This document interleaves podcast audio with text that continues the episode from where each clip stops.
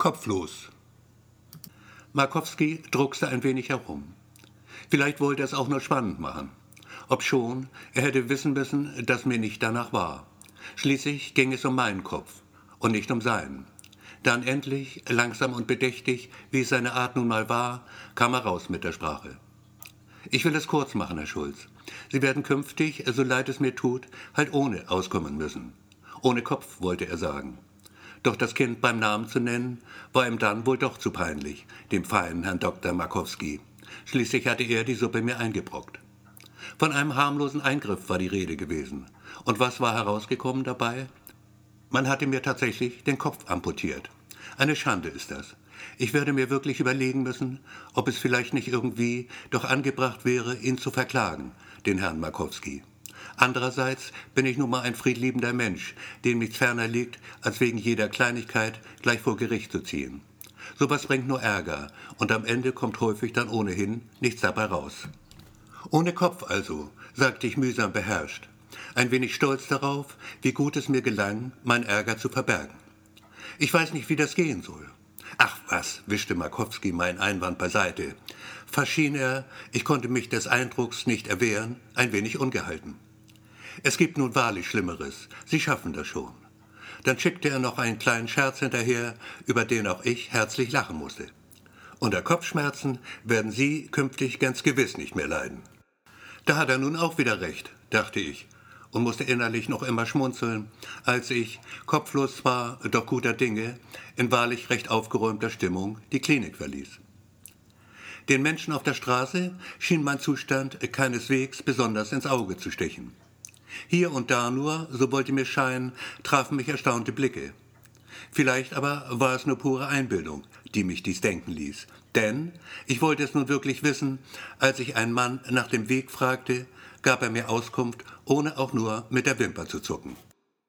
Lisbeth freilich, die Gute, wie sollte es anders sein, war für Bass erstaunt, als sie meiner ansichtig wurde. Was andererseits, da will ich ganz ehrlich sein, nicht weiter verwunderlich war, schließlich hatte ich mich seit Monaten nicht mehr blicken lassen.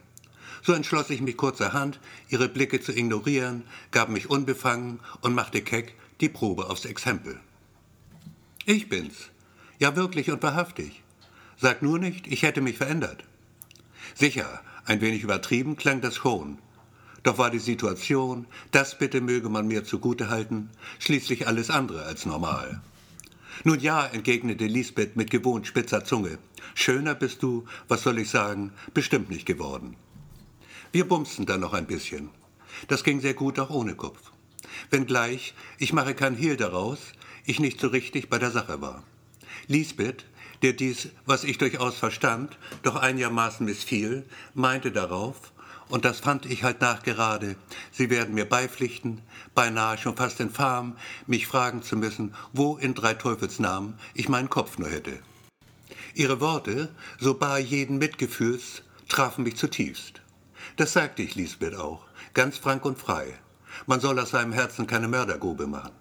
Und ich sagte ihr auch, dass rein mental gesehen ich momentan zumindest wahrhaftig nicht auf der Höhe war. Kopf hoch, meinte Lisbeth dann nur, das wird schon wieder. Auf dem Heimweg traf ich dann einen Mann, der, oh Wunder, mein Schicksal teilte. Auch ihm fehlte jener Körperteil, der mir durch missliche Umstände abhanden gekommen war.